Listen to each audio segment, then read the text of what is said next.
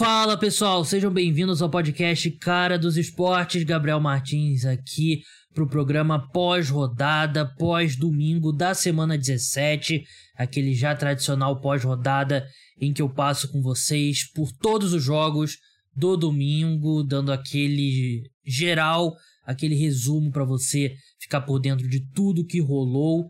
Semana importantíssima, como eu falei, penúltima da temporada regular da NFL. Lembrando, esse ano são 18 semanas, cada time joga 17 vezes, ao contrário do como era até o ano passado. Então, vamos lá, mas antes eu quero lembrar vocês que o podcast Cara dos Esportes e todo o conteúdo que eu produzo é um oferecimento do programa de apoiadores.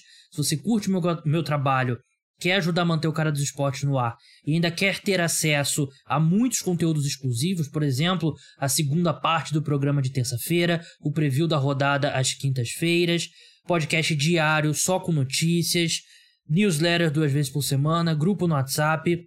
Se você quer isso tudo e, de novo, ajudar a manter o cara dos esportes no ar, vai no link na descrição. Pode buscar cara dos esportes no PicPay também.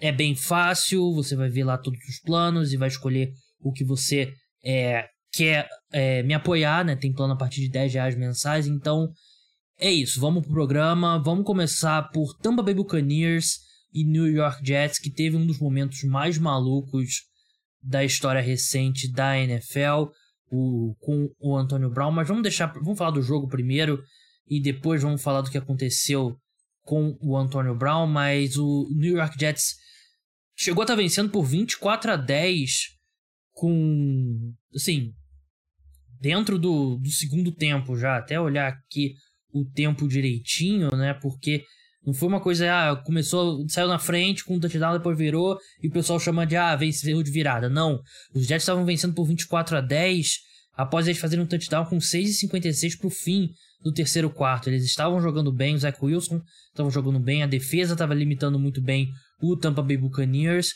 mas aí Tom Brady, né? O New York Jets sofreu uma, do, uma derrota dolorida das mãos do Tom Brady, né? A gente viu isso aí por, sei lá, 20 anos lá no New England Patriots, né? Depois daquele touchdown que eu falei dos Jets, o, os, os Patriots, já ia falar Patriots. O Buccaneers conseguiram ali um touchdown do Cameron Brayton, cortaram para 24 a 17, field goal do Ryan Sokop 24 a 20, e com 15 segundos para o fim, o, após uma campanha bem rápida ali do Tom Brady, que durou 2 minutos, avançou 93 jardas, o Tom Brady encontrou o Cyril Grayson para um touchdown de 33 jardas, e a equipe venceu de virada.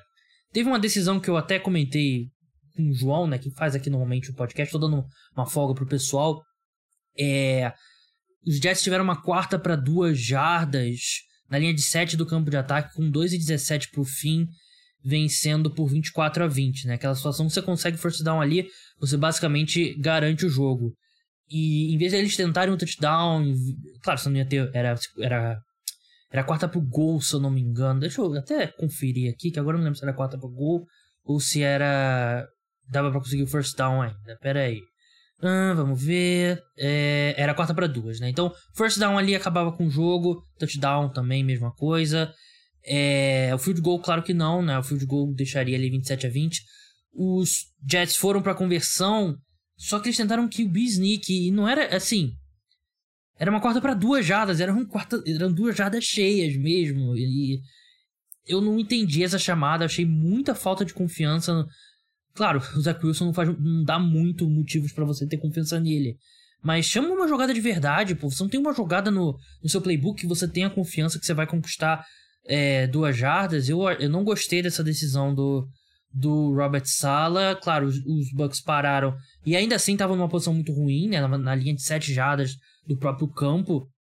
Mas eles conseguiram avançar rápido e conseguiram o touchdown. É, eu achei que os Jets poderiam ter tentado ali. Sim, não ter tentado uma, um QB sneak, né?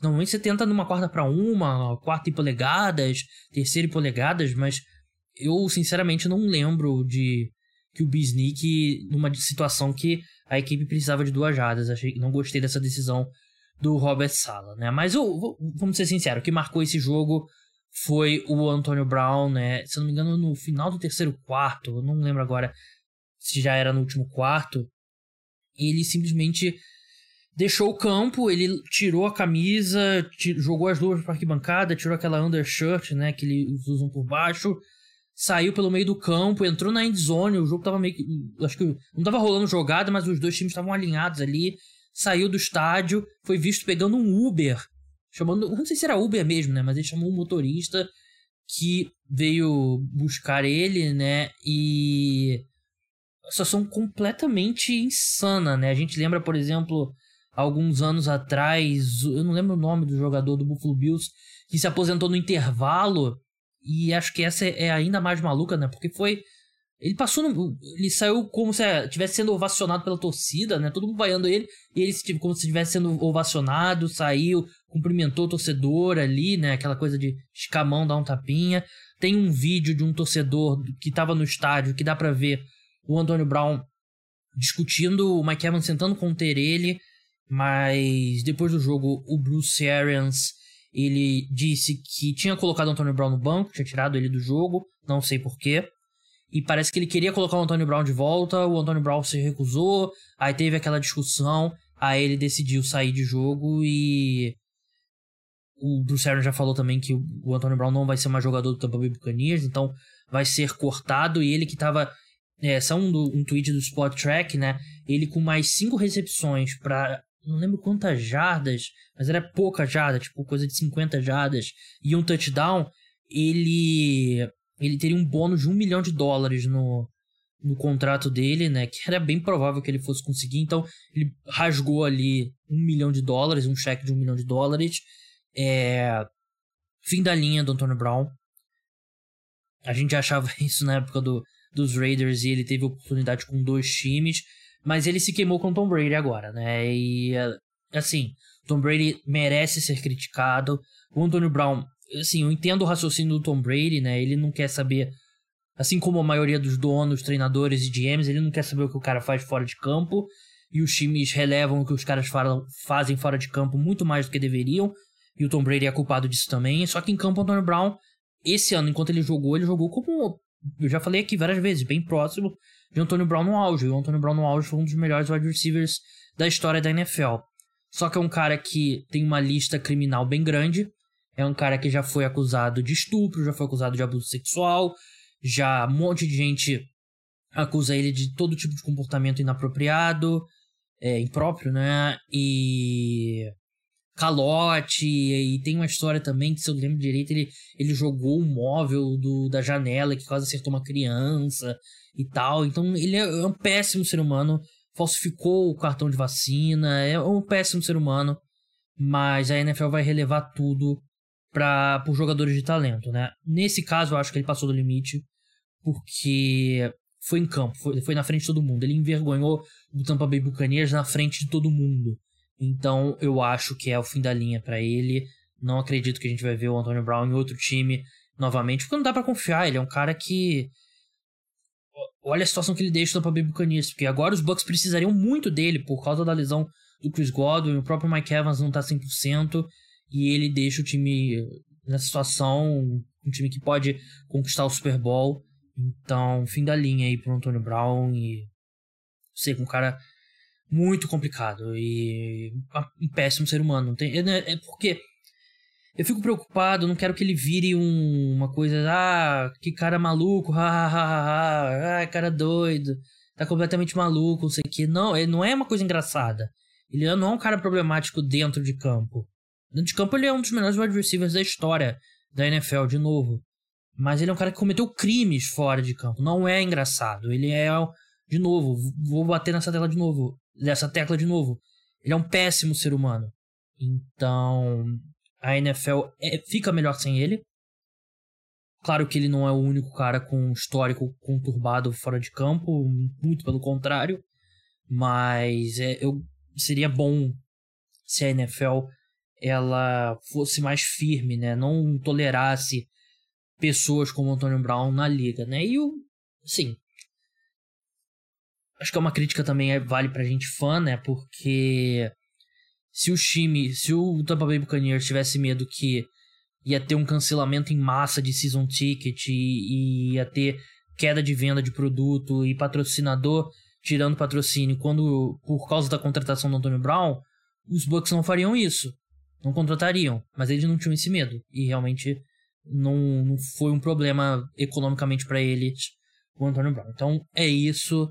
É, fica aí a reflexão. Vamos seguir agora para Philadelphia Eagles contra o Washington Football Team. Um jogo que foi mais difícil do que eu esperava para o Philadelphia Eagles, né? Mas é assim, é, é realidade.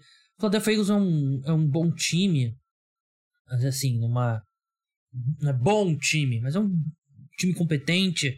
Mas não é um time espetacular, né? E saiu atrás ali no placar. O Washington fez 10 pontos no primeiro, no primeiro quarto. Eles conseguiram responder 10 a 7. Depois o Washington ainda chutou dois field goals. Os Eagles não correram tão bem com a bola quanto eles vinham correndo, né? Foram até passaram de 100 jardas, por média baixa, 3.5. O Washington claramente teve um, uma preocupação extra, né? E teve alguns bons passes ali do do Devonta Smith pro teve um, um bonito de 30 jardas pro Devonta Smith, teve algumas bolas bonitas ali do do Jalen Hurts para vencer esse jogo, né? O Jalen Hurts que vem evoluindo, acho que a, temporada dele é muito positiva. Eu ainda não tô pronto para se eu fosse diretor dos Eagles a me comprometer com ele a longo prazo, mas uma temporada bem interessante aí do, do Jalen Hurts e o Washington, assim, 6 e 10 é, é condiz com o que é esse time, né? Mesmo que seja 6 e 11 ou 7 e 10, né, na próxima rodada, condiz mais do que, do que realmente é, é essa equipe, né? Uma equipe limitada, tem um nível de talento bem limitado, um quarterback limitado, é... então acho que é Basicamente isso, Philadelphia Eagles, que tá ali, né, na, na figura, né, no ali na dos playoffs da NFC. Não sei se eles matematicamente não garantiram matematicamente, mas eles estão numa uma boa posição, né, dependem apenas de si para carimbar o passaporte. Vamos agora para Baltimore Ravens e Los Angeles Rams, os Ravens e todos os seus desfalques com Tyler Handley ao invés de Lamar Jackson, que ainda tá com um problema sério no tornozelo. A gente viu o vídeo dele treinando essa semana, mancando muito. Quase que a equipe venceu, os, os Rams suaram sangue ali para virar o jogo com 57 segundos pro fim, depois de um drive muito bom do, do Odell Beckham, né? Que eu sou fã do Odell Beckham, não, não adianta. Eu, eu sei que eu, eu sou torcedor dos Giants, eu gostava muito dele nos Giants. Acho que foi o jogador mais legal que eu vi nos Giants, mais talentoso que eu vi nos Giants. E continuo sendo fã dele. Ele teve uma recepção incrível ali, uma quarta para cinco. Depois conseguiu a recepção pro touchdown, que ali já foi um pouco melhor. Foi mais o desenho da jogada que foi muito bom. Mas os Rams conseguiram uma vitória importantíssima. Estão garantidos nos playoffs. A vitória dos Cardinals não deixam eles garantir a a divisão ainda, né? Mas eles estão um jogo na frente. Mas um jogo muito ruim do Stafford, né? Lançou uma pick six, lançou uma interceptação e os dois bem ruins. E o Stafford, assim, a segunda metade da temporada dele muito pior do que a primeira, né? E ele, no geral, os números base dele são muito bons, mas quem vê os jogos sabe que ele custou muitos jogos aos Rams, né? Esse jogo não era para ter sido tão difícil. Um jogo com, de novo, os Ravens continuam dizimados ali por lesões, ainda assim conseguiram sair na frente. Com o Tyler Handley, que é um quarterback que eu gosto, que eu tô vendo muita coisa interessante nele. Mas ainda é um. Cara, se não me engano, tá no segundo ano dele, né? E. Enfim. Não é para você suar tanto quanto os Rams. Os Ravens agora estão numa situação bem complicada, né? Uma situação bem complicada na, na no cenário ali dos playoffs, né? Eles estão é, 8 e 8, eles precisam de uma combinação de resultados para chegar na. conseguir uma vaga no Wild Card. Agora os Bengals já garantiram a divisão. E do lado dos Rams, assim, eles vão aos playoffs, mas eu, eu não consigo ver esse time fazendo. Eu não consigo ver esse time fazendo muita coisa. Me desculpa, torcedor dos Rams, né? Porque. Tudo bem, a gente tá num ano bem aberto. Eles são assim de dois é, no momento, porque eles têm o, o tie break em relação a, ao Tampa Bay Buccaneers. Mas eu não confio no Stafford. Ele tá jogando muito mal. Ele, os números dele, no geral, de novo, são bons, mas ele tá jogando muito mal. Ele poderia. Os, os Rams poderiam ter vencido esse jogo muito mais fácil se não fosse o, os erros aí do, do, do Stafford, né? Então, assim, Isso vale para qualquer quarterback, né? Mas eles precisam de mais consistência do, do seu quarterback. Tennessee Titans atropelou o Miami Dolphins 34 a 3. Os Dolphins que vinham de sete vitórias consecutivas, né? E alguns programas atrás, até o João trouxe pra gente um, a lista dos quarterbacks que eles enfrentaram. E agora enfrentaram Ryan Tannehill, A.J. Brown. E assim, os Titans nem precisaram passar tanto a bola, né? Eles correram 40 vezes com a bola para 198 jardas, dois touchdowns. Claro que muito por conta disso, muito por conta do deles terem saído na frente e o ataque dos Dolphins totalmente inoperante, né? Os, o Tu ainda terminou ali com 205 jardas. Um outro passe bonito, mas não foi um grande jogo dele. Teve um fumble completamente maluco, que ele deixa a bola cair sozinho, né? Ele vai passar a bola e meio que se enrola com a própria mão, muito estranho. Mas, assim, oito vitórias não era um time tão bom. Os Dolphins não são um time tão bom assim para vencerem oito jogos e eles tiveram um pouco de, de sorte com os oponentes aí para alcançar essas sete vitórias consecutivas. A defesa é muito boa, mas hoje pegou um time um pouco melhor e teve problemas e também foi colocado é, consistentemente em situações ali. Assim, seu ataque não consegue ficar em campo, seu ataque produziu três pontos e isso atrapalha qualquer defesa, obviamente, né? E ela foi meio atropelada ali pelo, pelos Dolphins, né? Não só pelo chão, né? Por exemplo, foram 120 jardas, né? Mas foi o primeiro passo para touchdown do, que a equipe permitiu desde a semana 11. E aí, depois disso, os Titans não precisaram correr, não precisaram passar a bola. Correram com a bola, o Tannehill teve, tentou 18 passes apenas. Os Titans que estão com, com, a vitória dos Chiefs, eles estão numa boa posição agora, vencendo o jogo da semana 17, semana 18 contra os Jaguars. Eles garantem a vaga, a seed número 1, né, que é contra os Texans, desculpa. Eu confundi com o jogo dos Colts, que é contra os Jaguars. Eles que em determinado momento parecia que a gente não sabia se eles iam conseguir segurar dentro dos playoffs, né? E não só conseguiram, mas agora esse retorno do AJ Brown foi muito importante e a equipe voltou ali, consolidou novamente o jogo terrestre sem o Derrick Henry e agora tá uma vitória de ter a folga no, na primeira semana dos playoffs, que seria importantíssimo para a equipe. Pegou um time ok do Miami Dolphins e venceu com facilidade, então bom momento ali pro, pro Miami Dolphins. Las Vegas Raiders, Indianapolis Colts, vitória importantíssima dos Raiders que continuam vivos na briga pelos playoffs. E os Colts é, tem os Jaguars pela frente, né? O que ajuda, né? Mas poderiam ter já encaminhado a sua vida. Um jogo horrível do Carson Wentz. E assim, os Colts chegaram a 20 pontos. E você olha os números do Carson Wentz: 16, 27, 148 jardas, um touchdown, zero interceptações, 5,5 jardas por passe tentado. Isso ainda tem um touchdown meio espírita ali pro T.Y. Hilton, né? Que a bola desvia em todo mundo e cai no colo do T.Y. Hilton dentro da endzone. Touchdown de 45 jardas. O Wentz foi tenebroso, não tem o que falar, né? O Jonathan Taylor passou das 100 jardas, né? Que o pessoal fala. E os Colts perderam. E foi uma zica do Adam Schefter que tweetou aquele famoso número que não quer dizer nada, né? Ah, quando o time passa de... O running back X passa de 100 jardas, esse time tá 9-0. Mas explicar isso, por que, que a gente faz, o pessoal de Analytics faz piada com isso, porque é bem simples. Você, o time vence o jogo não é porque ele teve senjadas terrestres, mas porque ele teve, esteve à frente no placar e quando o time vence o jogo, ele esteve à frente do placar na maioria das vezes por boa parte do jogo, você vai correr mais com a bola. Então, as jardas terrestres é muito mais uma consequência de você estar tá à frente no placar do que você estar à frente do placar é uma consequência das, das jadas terrestres. Esse é o, o raciocínio.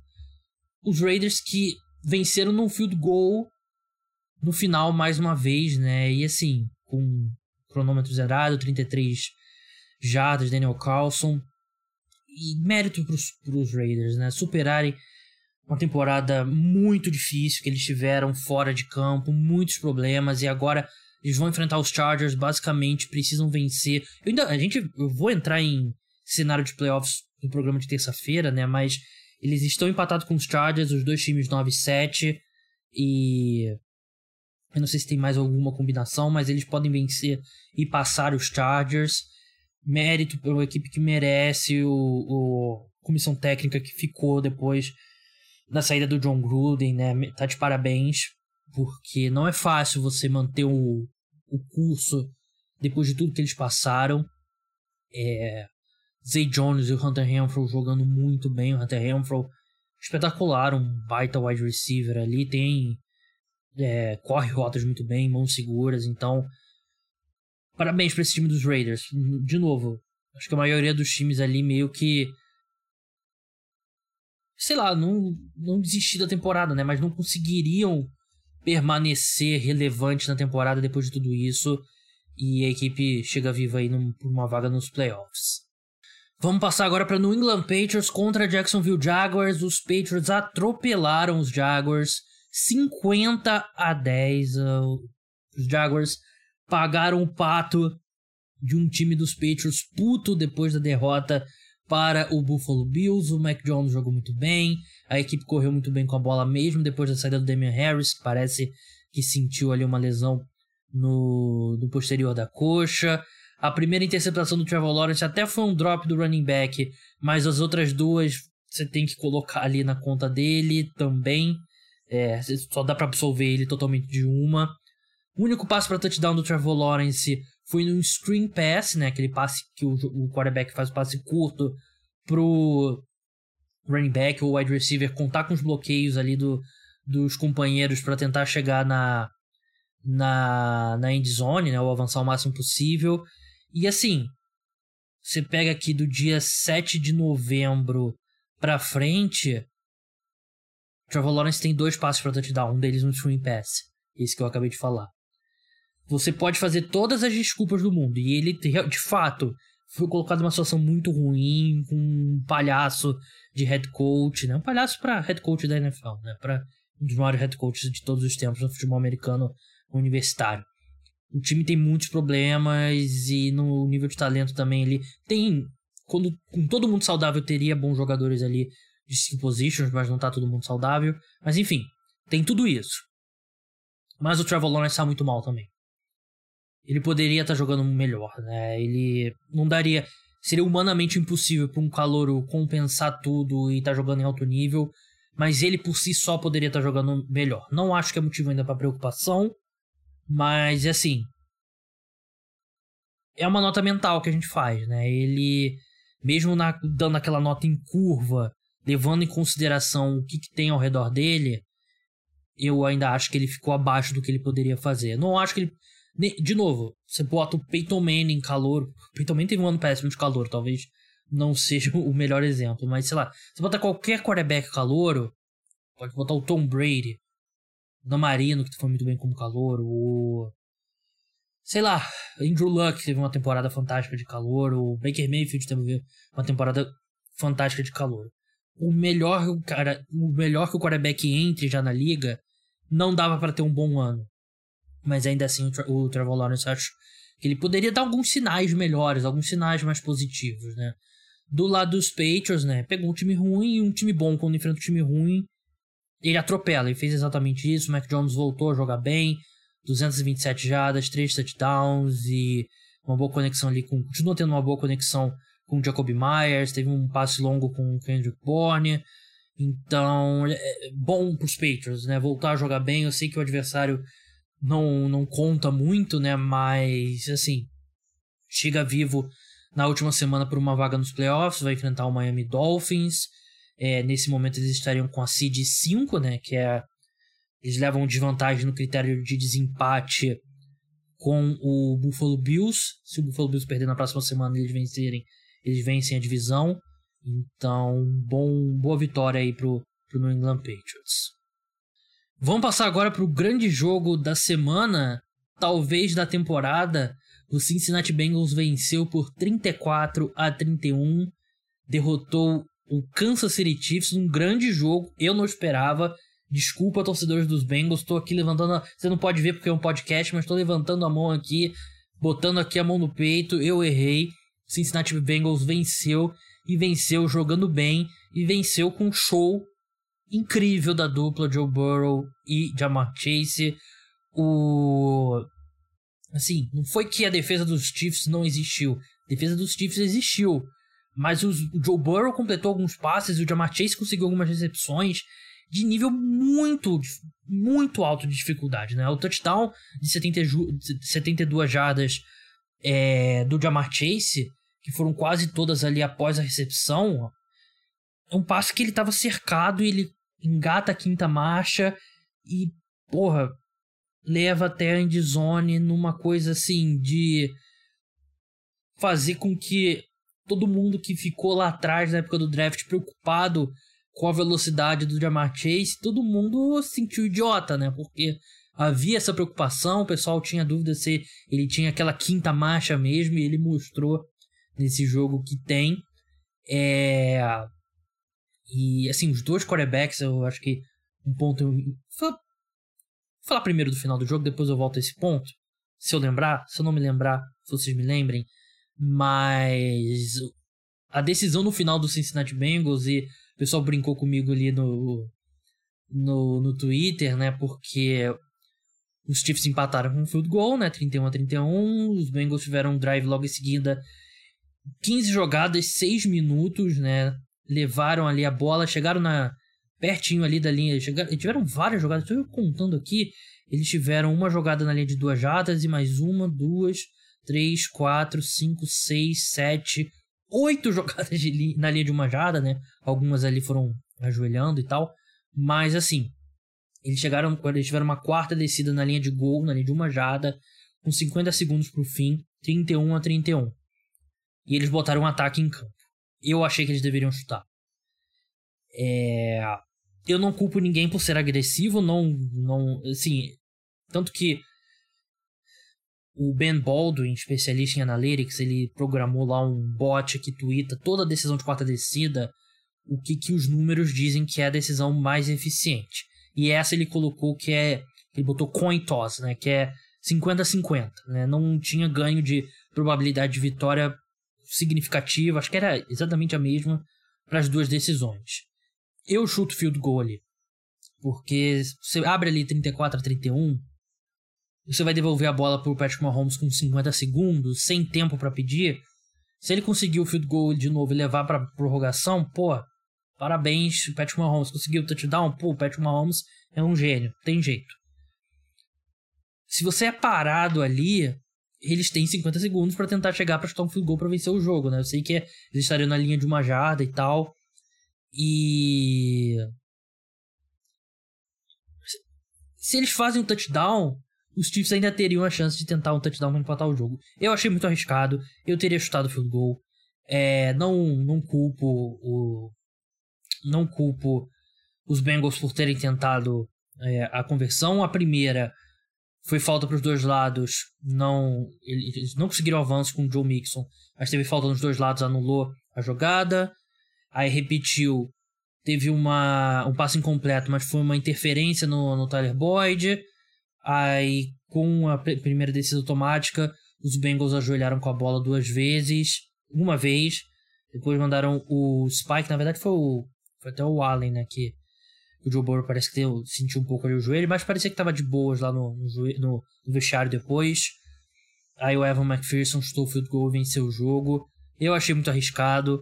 Vocês sabem que eu sou dos caras que gosta de, de ver times arriscando mas ainda assim uma vitória de time grande dos Bengals, né? Acho que é, é a maior vitória desse Cincinnati Bengals em algum tempo, né? Desde aqueles melhores anos ali do, do Andy Dalton, né? Que a equipe teve bons times ali ao redor do Andy Dalton.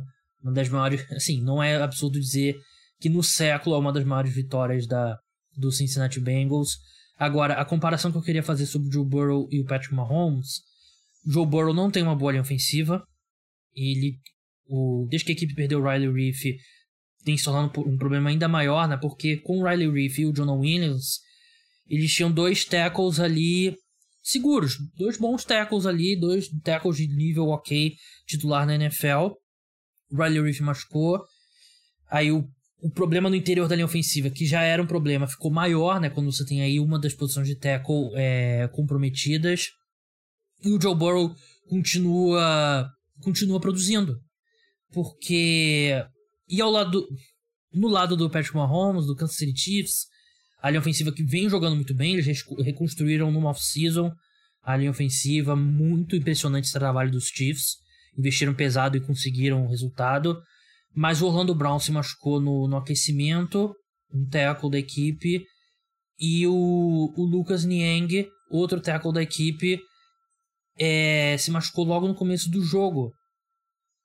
Que é o right tackle, né? Então eles, maior parte da, da, do jogo sem os dois tackles titulares. Patrick Mahomes jogou muito bem, lidou muito bem com a ausência dos tackles. Até o Mitchell Schwartz, que era jogador da equipe, se aposentou. Ele no Twitter estava elogiando como o Mahomes estava lidando com essa, com essa situação. E o Joe Burrow, que tem sido muito pressionado ao longo do ano todo, e foi pressionado nesse jogo, foi sacado quatro vezes. O Mahomes não foi sacado, Mahomes não foi sacado, que mostra como ele lidou melhor que o Joe Burrow, mais experiente que o Joe Burrow, claro. Mas mostra porque eu sinto às vezes no fã de futebol americano que não tem muita nuance em entender o quão bom ou quão ruim é a linha ofensiva. Se a linha ofensiva não é perfeita, muita gente age como se não dá para falar do quarterback. Não, a linha ofensiva tava ruim. Não dá para falar do quarterback. Mas não é assim. O quarterback ele tem muita influência na, na proteção dele. Ele tem muita influência enquanto ele é pressionado, enquanto ele é sacado. Sec é uma estatística que cada vez mais a gente está vendo que o quarterback muitas vezes ele é o maior responsável, ele poderia evitar muitas vezes. Então mostra ali que um dia que os Chiefs tinham tudo para não ter uma proteção perfeita e os Bengals que já não vêm tendo uma proteção perfeita, os dois quarterbacks conseguiram produzir mesmo assim. Então tem essa nuance aí e eu acho que o quarterback ele tem muita responsabilidade e consegue é, tem quarterbacks tem quarterbacks bons, ótimos, de elite como Russell Wilson, que ele não consegue, ele não consegue, é, ele não tem essa característica de compensar muito a linha ofensiva no sentido de que ele convida muita pressão para si mesmo, ele convida muito sexo para si mesmo. Tem outros quarterbacks que lidam muito bem com pressão. Tom Brady, ele, ele se livra da bola rápido, ele ajusta a proteção, ele sabe, ele, ele consegue lidar muito bem quando a proteção não é perfeita. O Patrick Mahomes também é excepcional em fugir de sacks, né? Ele não, uma das coisas mais subestimadas do Patrick Mahomes é que ele não aceita sack. Ele tem um número baixíssimo de sacks muito por conta dele mesmo. Então, o Joe Burrow acabou sendo sacado quatro vezes, mas ele em geral ele tem lidado bem com, com essa pressão. Jamar Chase de outro mundo. Assim, o pessoal vai, tem muita gente que tem raiva do Odell Beckham, né? Mas quem lembra do Odell Beckham sabe que eu vou falar não é absurdo. Ele lembra o Odell Beckham jovem, né? Claro que torcer pra ele. Ele tá, tem um quarterback melhor. Joe Burrow é melhor que qualquer quarterback que, que passou a bola pro, pro Odell Beckham. Eu vou incluir o Matthew Stafford nessa lista. E o Odell Beckham jovem, ele tinha essa coisa de pegar a bola e engatar uma quinta. Ele produzia muito após a recepção e, e recepções contestadas também. E já entrou na liga como um excelente corredor de rotas. O Jamar Chase tem tudo isso e eu acho que ele pode ser ainda melhor. Ele parece que não tem a mesma.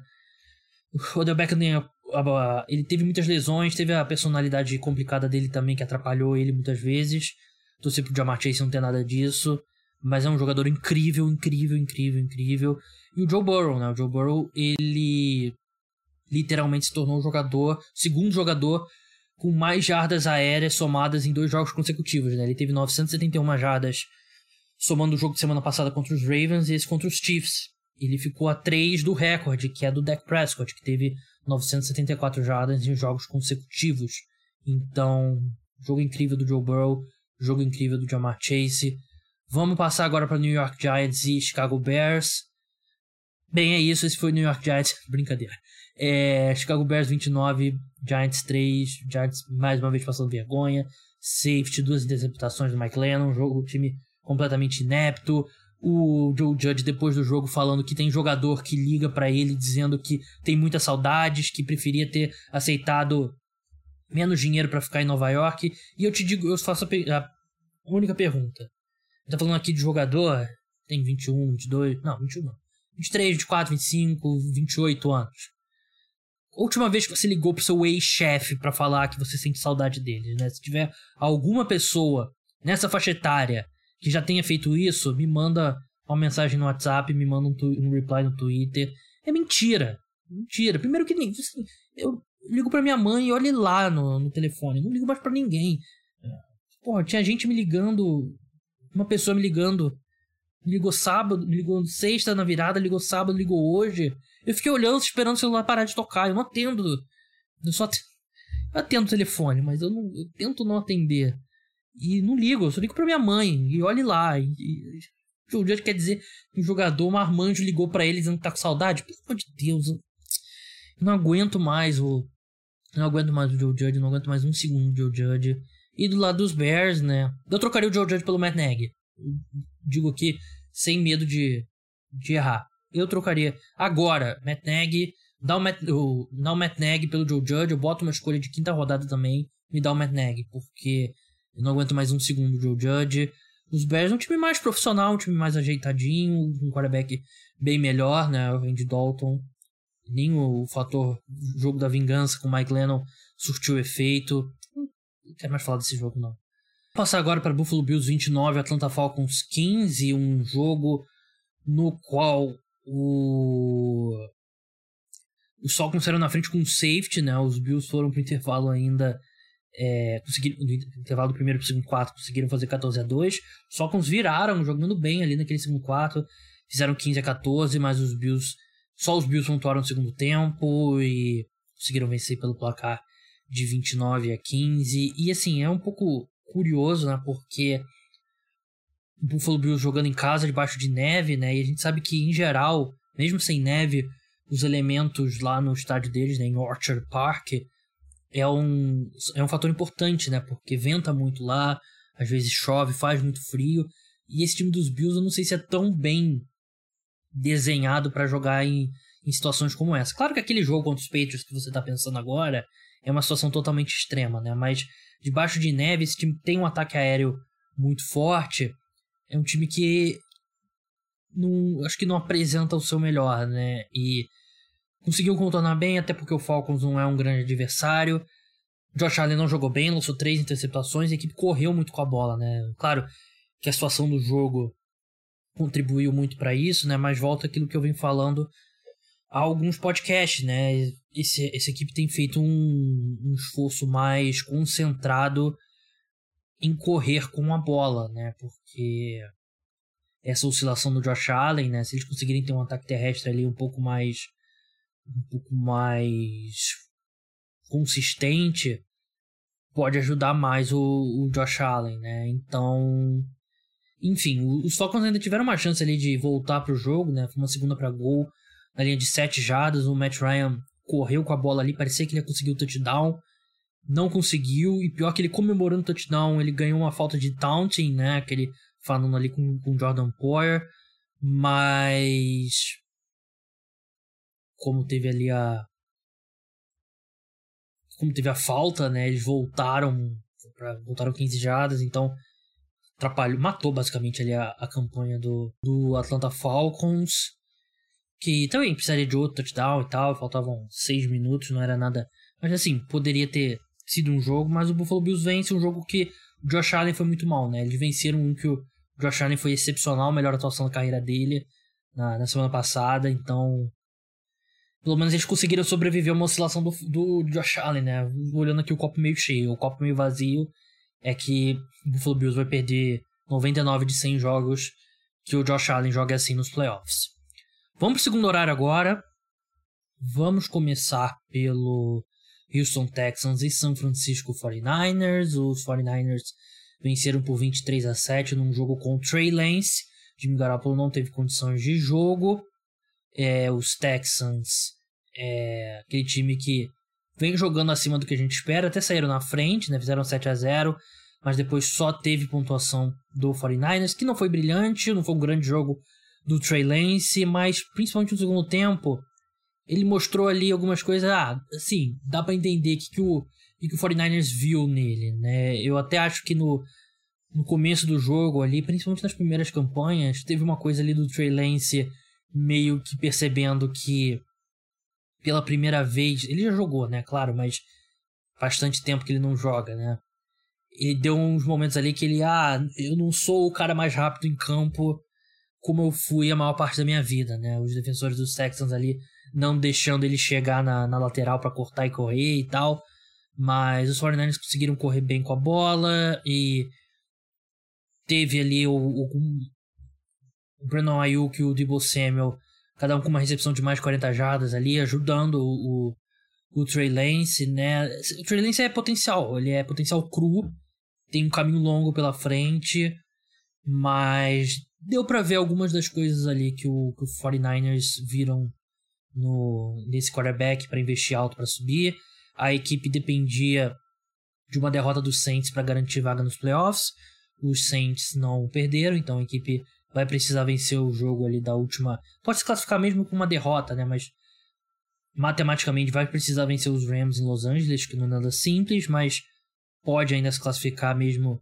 Que precisa de uma, uma combinação de resultados para ficar fora, mesmo com, com a derrota. Mas resultado importante, porque os Texans vinham bem, né? Os Texans vinham de vitória, vinham de duas vitórias, na verdade, uma contra os Jaguars, outra contra os Chargers, mas é um time muito limitado tecnicamente. Chargers 34, Broncos 13, um jogo do. Tem dois Chargers gêmeos, né? Um, um gêmeo do bem e outro gêmeo do mal. Foi o gêmeo do bem hoje que entrou em campo. Justin Herbert jogou muito bem é, quebrou o recorde dos Chargers em, em, de touchdowns ali pro jogador no, nos dois anos. Né? Não lembro qual foi o recorde agora, eu devia ter notado. Mas que ele bateu algum recorde. Parabéns, Justin Herbert, pelo recorde que você quebrou. Muito orgulhoso de você, pô, merece mesmo. Eu não lembro qual é o recorde, mas você com certeza mereceu, né? Porque é um recorde numérico, então não é uma questão muito subjetiva. Mas eu tô falando isso aqui enquanto eu tento procurar, que eu sei que o quarterback é, tweetou esse recorde aqui. Ah, vamos ver. Aqui, recorde de mais passes para touchdown numa temporada. Então, Justin Herbert, ele alguns jogos bem abaixo, mas no geral uma temporada muito boa, né? não teve aquele aquela regressão que a gente esperava, muito pelo contrário, eu acho que não sei os números em, em geral, mas ele me parece um quarterback melhor do que ele era no, no ano passado. A defesa do, dos Chargers, claro, ressalva, foi contra o Drew Locke, mas jogou melhor. Ainda cedeu 245 jardas pelo ar ao Drew Locke, que é muito, né? Mas cedeu apenas 13 pontos, que é uma vitória para essa defesa que vinha jogando como uma das piores da NFL. Broncos eliminados, mas também é um time que estava tava jogando acima da, da linha de peso dele, né? Acima da categoria de peso dele, estava jogando melhor do que principalmente essa, esse ataque, acho que iria sugerir. Mas agora os Chargers estão ali numa. dependem apenas de si para chegar aos playoffs, enquanto os Broncos estão eliminados.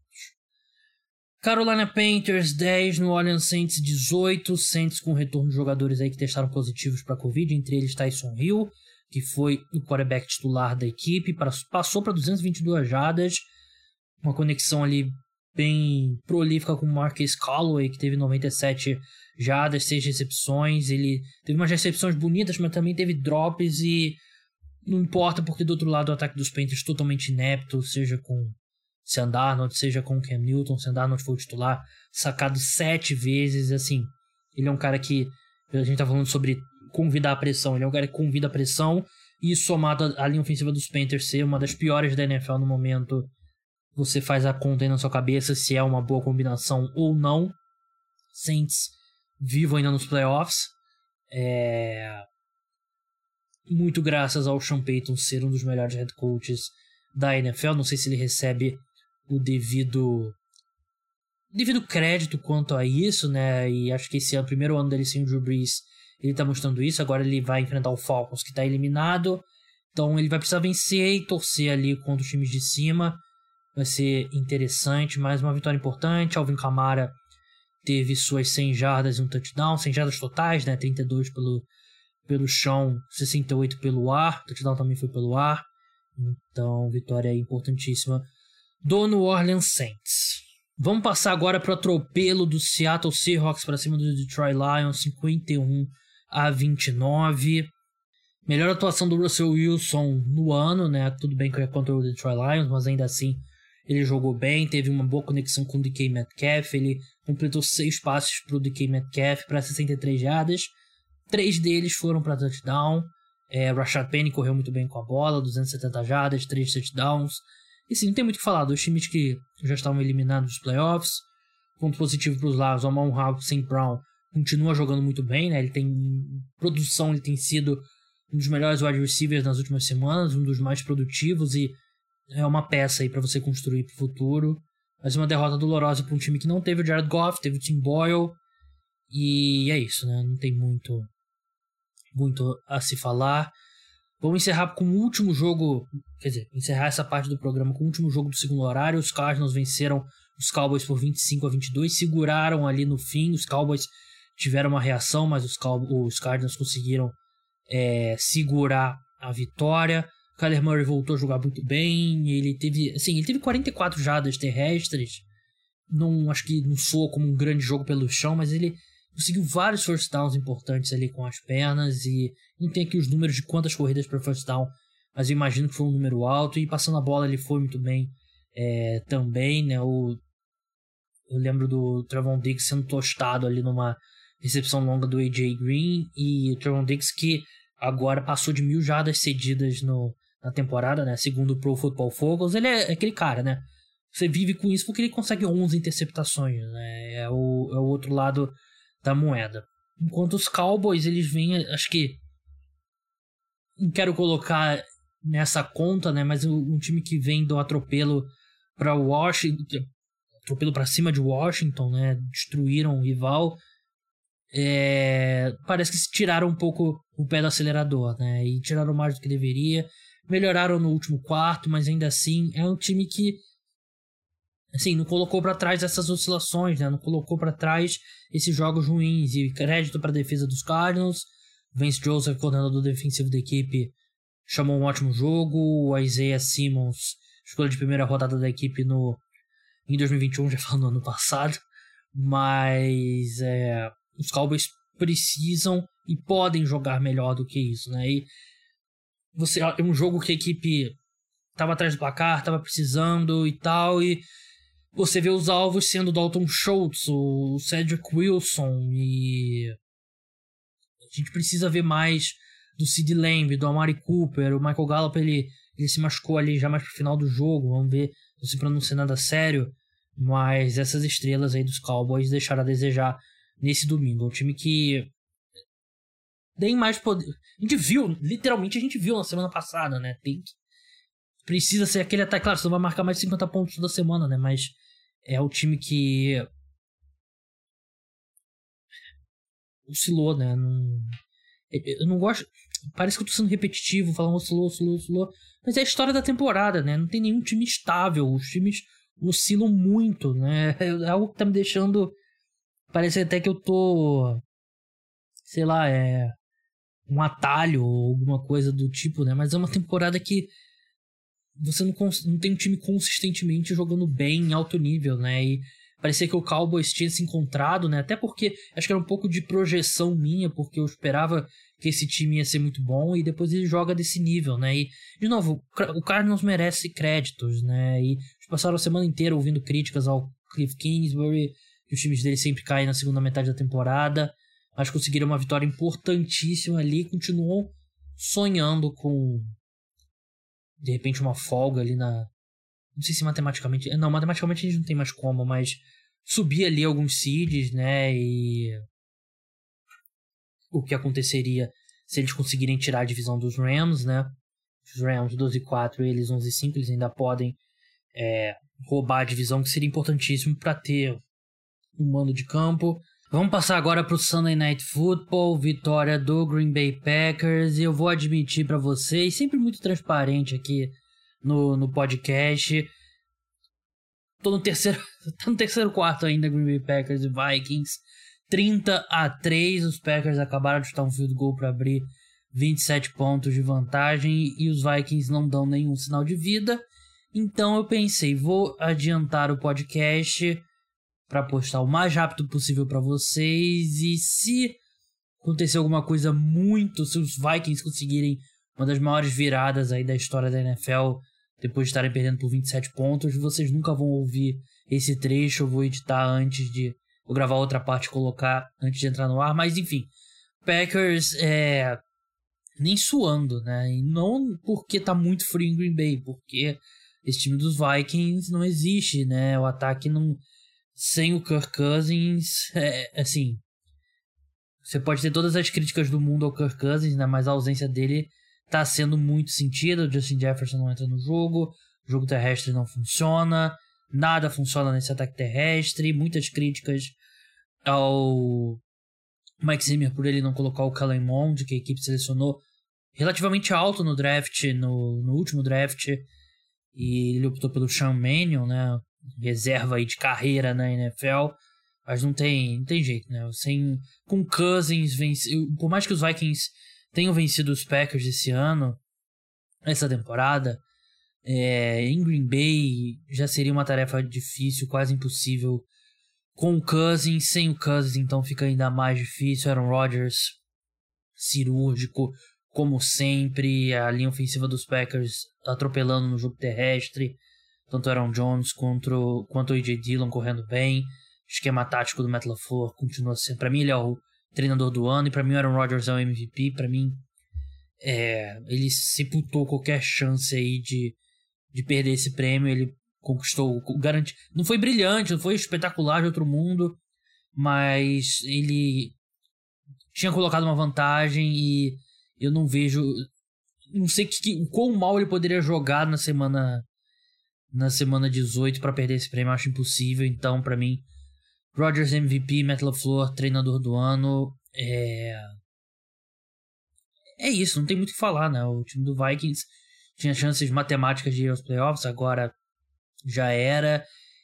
E com a vitória hoje, o Green Bay Packers garante a, a seed número 1 um no, nos playoffs né, da NFC, o que garante a eles a, a folga na primeira semana, o que é muito importante. Então, eles entrariam nos playoffs só na segunda rodada enfrentaria um time de a menor seed que passar do, da rodada do Wild Card, então importantíssimo aí para os Packers e mais um ponto importante aí no currículo tanto do Rodgers quanto do LaFleur para esses prêmios que eu acabei de citar.